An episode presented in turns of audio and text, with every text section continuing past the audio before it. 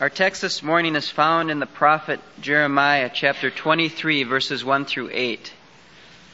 Woe to the shepherds who destroy and scatter the sheep of my pasture, says the Lord.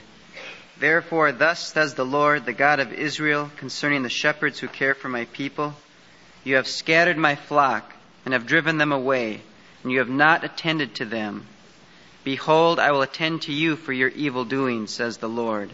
Then I will gather the remnant of my flock out of all the countries where I have driven them, and I will bring them back to their fold, and they shall be fruitful and multiply. I will set shepherds over them who will care for them, and they shall fear no more, nor be dismayed. Neither shall any be missing, says the Lord. Behold, the days are coming, says the Lord, when I will raise up for David a righteous branch, and he shall reign as king and deal wisely, and shall execute justice and righteousness in the land. In his days Judah will be saved, and Israel will dwell securely. And this is the name by which he shall be called, the Lord is our righteousness. Therefore, behold, the days are coming, says the Lord, when men shall no longer say, as the Lord lives who brought up the people of Israel out of the land of Egypt, but as the Lord lives who brought up and led the descendants of the house of Israel out of the north country, and out of all the countries where he had driven them, then they shall dwell in their land. In 1051 BC, Saul was made the first king over Israel. We looked at that some last week.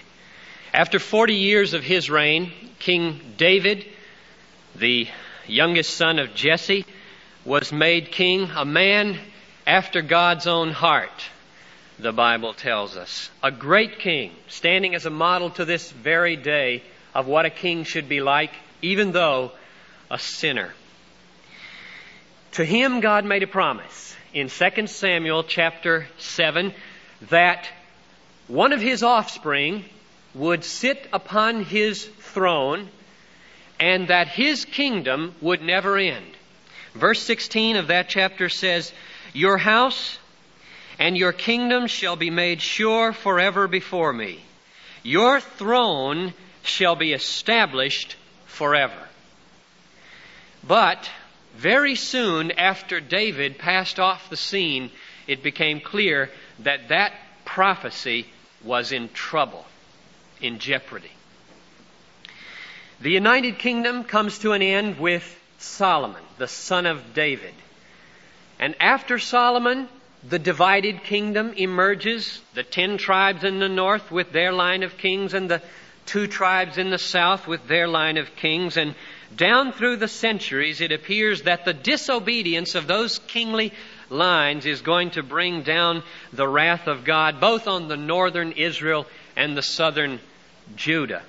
Samuel had said it at the inauguration of Saul. You remember?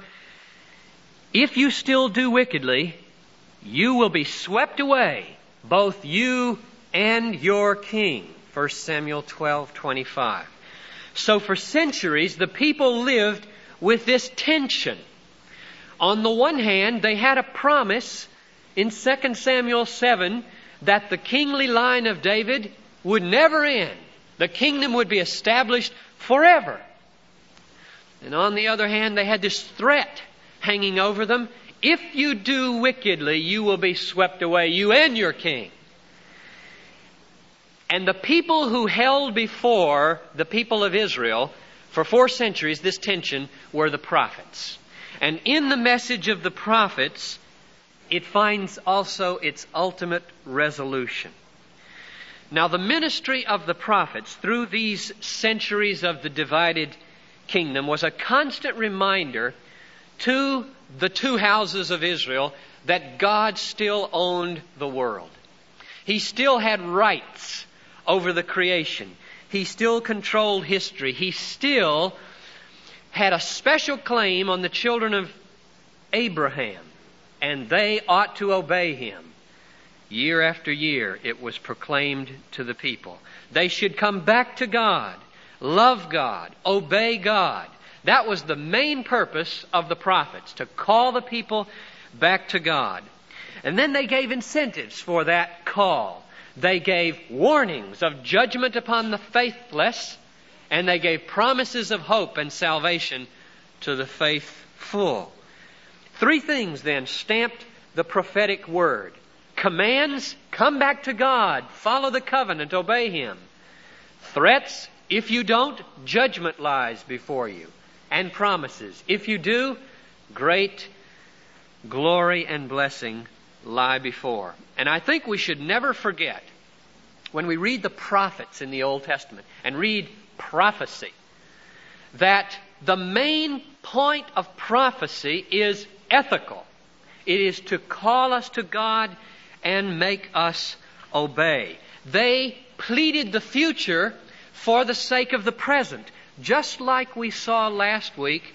Samuel pleaded the past for the sake of the present. If our study of prophecy does not result in sanctification, then we can be sure we're not studying it right. If gazing into the future blurs and hinders our vision of present needs, we are not gazing with the eyes of God. That's a warning about how to think and study about prophecy. Now, what I'd like to do with you this morning is look at a large text in Jeremiah, beginning back at chapter 21, verse 11, and moving right on through to 23, verse 8, and see how prophets typically preached in those days, how they confronted the wickedness of their day, how they warned with threats of judgment, and how they held out final promise of hope and salvation. We'll see the tension here, the threat of annihilation if you do not obey, and the promise that there is going to be an enduring kingdom for David and his offspring. The resolution ultimately is going to be found in verses 1 to 8 of chapter 23, with that distant hope that there's going to come a righteous branch, the king of David. He's going to gather his people and he's going to make them new forever. Now, a little background on Jeremiah. Jeremiah, the prophet, was born in Anatoth, a little town northeast of Jerusalem, in about 627 BC. He was called by God as a boy of about 18, 16 to 20, somewhere in there, to be a prophet and deliver his word to the southern kingdom, to Jerusalem. And he prophesied during the last five kings that ticked off pretty fast in Israel: Josiah, Jehoahaz, Jehoiakim, Jehoiachin, and Zedekiah. Now, Josiah, you remember, was a great king, the reformer. During his days, the law was discovered in the temple after having been lost for a long time, and he reformed the people. But that was very short-lived, and after him, the other four kings who finished off Judah were not good kings. And what Jeremiah does in chapter 21, verse 11, to the end of chapter 22, is collect together oracles that he delivered to or about these kings in those last years of Judah. And I want to look at the whole unit, because this unit leads up to the promise of the coming righteous branch, the king of David, in the future. First, then, let's look at 21:11 to 22:9. This unit is addressed in general to the house of Judah, the house of David. Now, what Jeremiah does here is describe what a faithful king in general looks like, and he commands it. For example, verse 12 of chapter 21. Execute justice in the morning and deliver from the hand of the oppressor him who has been robbed. And then he accompanies that with a warning: lest my wrath go forth like fire and burn with none to quench it because of your evil doings. Then he repeats that very same thing in chapter 22, verses 2 and 3. He says, hear the word of the Lord, O king of Judah. Do justice and righteousness. Deliver from the hand of the oppressor him who has been robbed. And do no wrong or violence to the alien, the fatherless, the widow, nor shed any innocent blood in this place. And then again, like before, he adds an incentive, this time both a promise and a threat. Verse 4, if you will obey this word, then there shall enter the gates of this house kings who sit on the throne of David. See? But, verse 5, if you will not heed these words, I swear by myself, says the Lord, that this house shall become a desolation. So, what we see in these first verses is the declaration of what God wants in general from a king who sits on the throne of David. What should that king be like? You are to be with your subjects one who lets righteousness and justice rule and rain down on your people in all your dealings. Devote yourself to delivering those people who are oppressed by unscrupulous people. And don't ever take advantage of those who are most vulnerable. And he gives three categories: refugees, widows, orphans. Now that's for us too, isn't it? We could stop and pause in passing. If the kings of the Old Testament are charged to be that kind of person and devote their energies to that kind of ministry, how much more those of us who follow King Jesus, who set that same pattern. No matter what your vocation is today, doesn't matter what you make your living at, the reason that you're alive is to celebrate the riches of God by meeting real needs. That's all of us, I think. Doesn't matter how you make your money. The reason you're on earth is to celebrate the riches of God by meeting the real needs of those people within your reach. God's people, filled with God's Spirit, walking along God's way, will always be gravitating toward, not away from, the people with the greatest need. Now, not only in this passage right here does Jeremiah say what God expects from kings, but he also repeats that old tension. If you obey, kings will rule on the throne of David. If you disobey, all promises notwithstanding, this house will become a desolation. Now, the rest of chapter 22 takes three of those final kings and zeroes right in on them to show how they failed miserably in living the way he just said a king should live. First of all, verses 10 to 17 of chapter 22. Shallum, which is another word for Jehoahaz. Shallum was the son of Josiah, but he was deposed from his kingship by Pharaoh Necho of Egypt when Pharaoh was coming back from having been beaten by the Assyrians, and he was taken to Egypt where he died. Now in verse 12, Jeremiah predicts this death and exile. And then in verses 13 to 17, he gives the reasons for why Shallum experienced such a miserable end. He says, woe to him who builds his house by unrighteousness and his upper rooms by injustice, who makes his neighbor serve him for nothing and does not give him his wages. An amazingly practical kind of sin, trying to get people for less than they should be paid. And so he's wiped out. Jeremiah points him back to his father Josiah in verses 15 and 16. Did not your father eat and drink and do justice and righteousness? And then it went well with him. He judged the cause of the poor and needy, and then it was well. Is not this what it means to know me, says the Lord?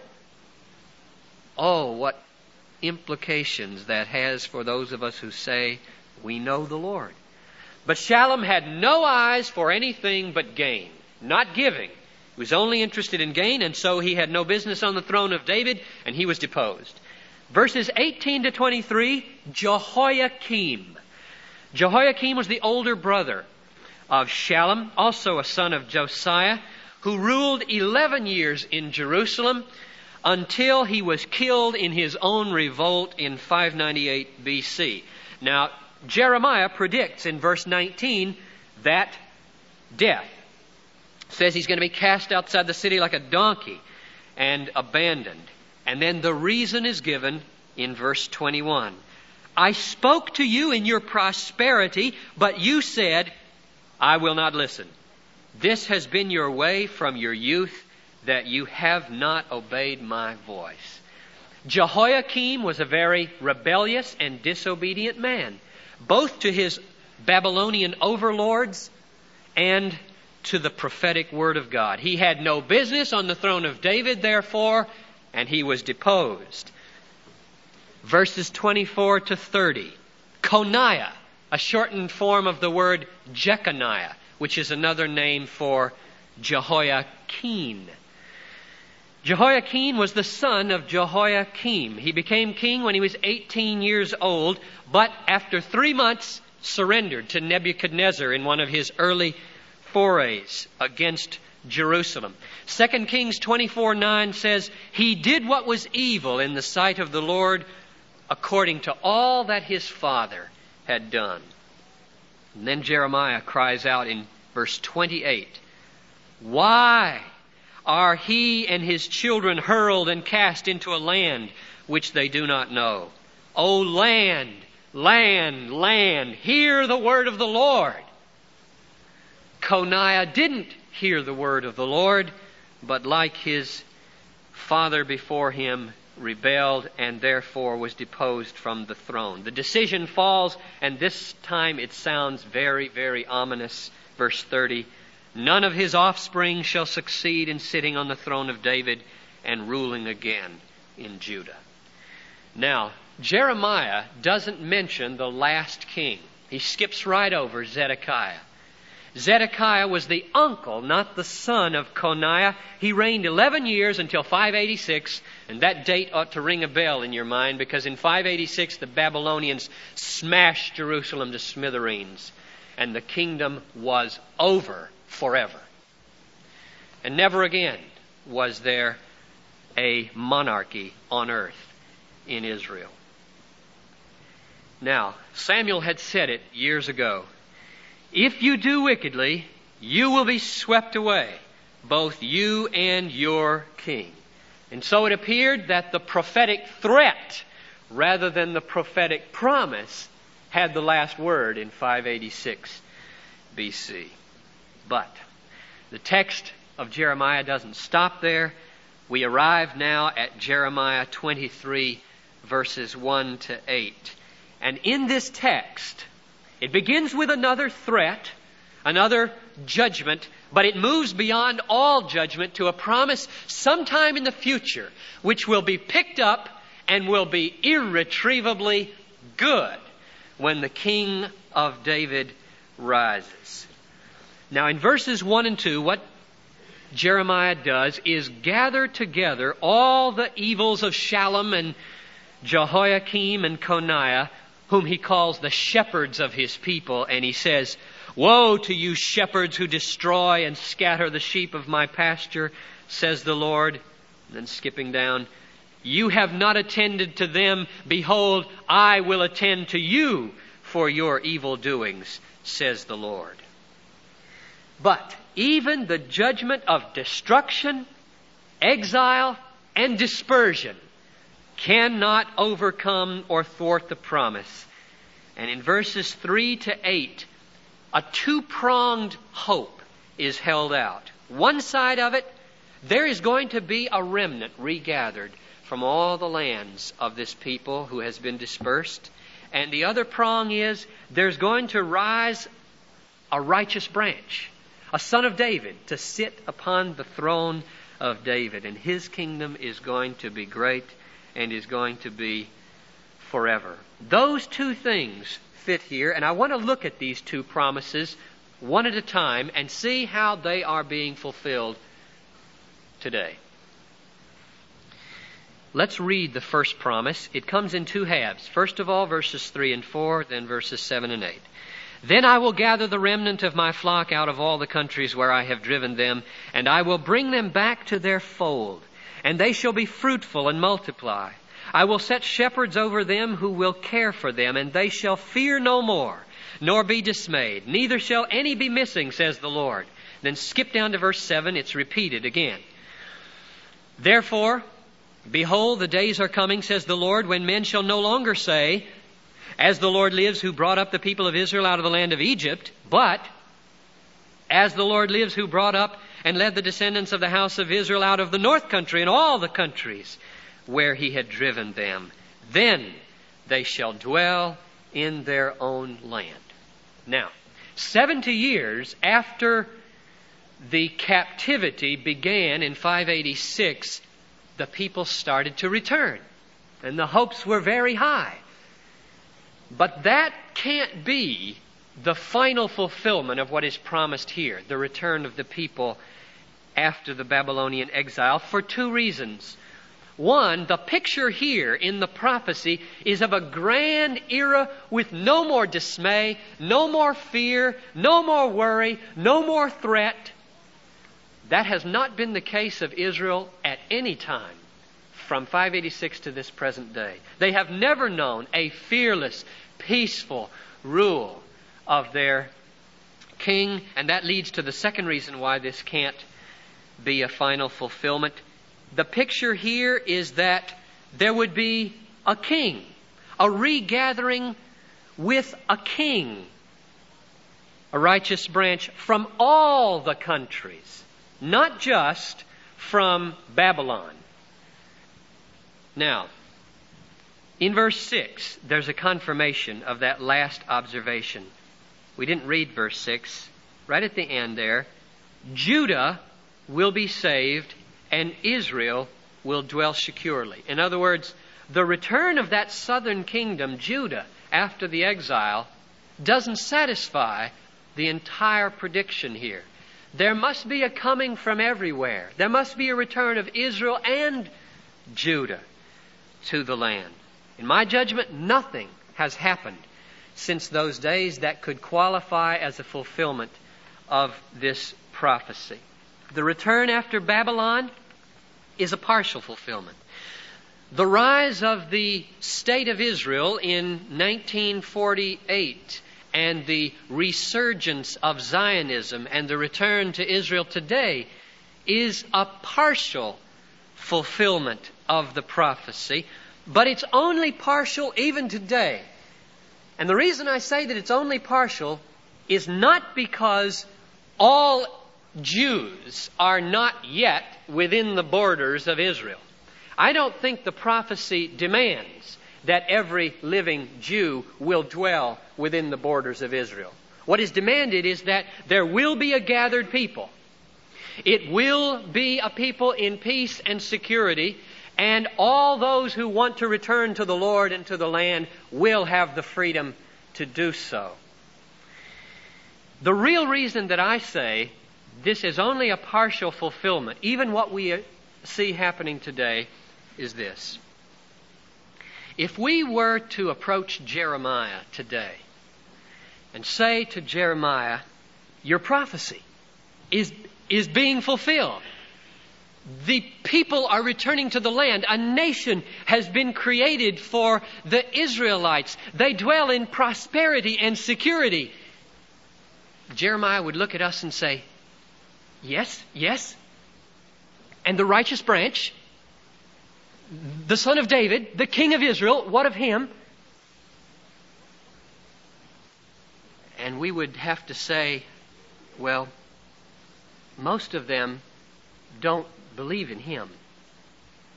The liberal ones have sort of demythologized the Messiah into an ethic of love, and the more conservative ones have rejected him outright and are waiting for another. And you know what Jeremiah would say? He would say, you mean they've come back without their king? You mean they presume to dwell in prosperity and enjoy security without the Christ? You mean they're seeking to vindicate themselves? To maintain their own right? They live in the land in rebellion against the king, the son of David, the righteous branch. You call that a fulfillment of my prophecy? It's blasphemy. It's idolatry. We're back where we started. and he would be right, Zionism without the Christ is idolatry. The attempt of Israel to fulfill the first half of Jeremiah's prophecy without the second half of Jeremiah's prophecy is insurrection against the King of Kings. The first half of the prophecy you heard, the second half is in verses 4 and 5. Behold, the days are coming, says the Lord, when I will raise up for David a righteous branch, and he shall reign as king and deal wisely and shall execute justice and righteousness in the land. In his days, Judah will be saved. In his days, Judah will be saved and Israel will dwell securely. And this is the name by which he will be called. The Lord, Jehovah, is our righteousness. And that king is no other than Jesus Christ, our Lord. As many Jews 2,000 years ago recognized, remember the words of the old, pious, devout Jew, Zechariah?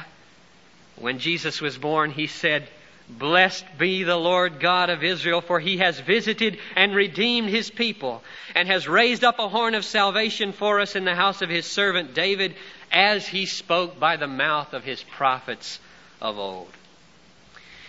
Jeremiah said that his name would be Jehovah is our righteousness. Now, what does that mean?